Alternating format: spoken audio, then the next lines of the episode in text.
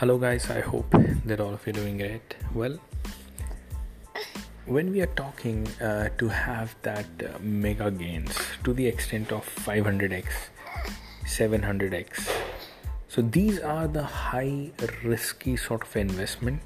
And when we are talking the 500x to a 1000x of gains possibility, there are certain different set of principles that we need to play with First of all, we are not talking about investing a big saving of ours. Like we're not talking, let's say somebody who's having a net worth of half a million dollars, he put probably two hundred thousand dollar, aiming for the thousand x goal, right? For that sort of a person, like you just put in a small capital of yours because that is good enough to convert a big sum. For example, I covered a video and uh, still I'm working on the video when we are trying to convert $2000 and uh, even a 500x or a 1000x would be able to convert $2000 into a million dollar to million dollar so to convert into that big of investment this small sum of money you do not need a big big sort of uh, uh, capital which is a great advantage at the same time, the other side of it is that because it's a high risk to reward investment that we are doing, there are possibilities that some of the investments will go down, wane. Like probably it might just go to zero.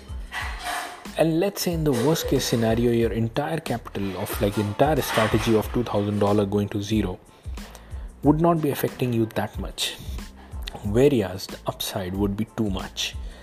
So, what are the rules? Number one rule I just told you that investment amount would not be that big. What is the rule number two? The rule number two would be we do not invest into the coins which are already proven into the market, which are already sitting at 500 million dollar market cap or even a billion dollar plus market cap. Why? Because see, Bitcoin is one of the best out of all the crypto assets. And Bitcoin is the best out of all the crypto assets I mean, the life changing gains that Bitcoin can bring, people are talking about an insane kind of a scenario that is a million dollars from here. And even a million dollar, how much gains from this point of time it, it will need to, to bring million dollar? Just 25x from here. So $2,000 would be converted into $50,000 if Bitcoin is, turns into a million dollar.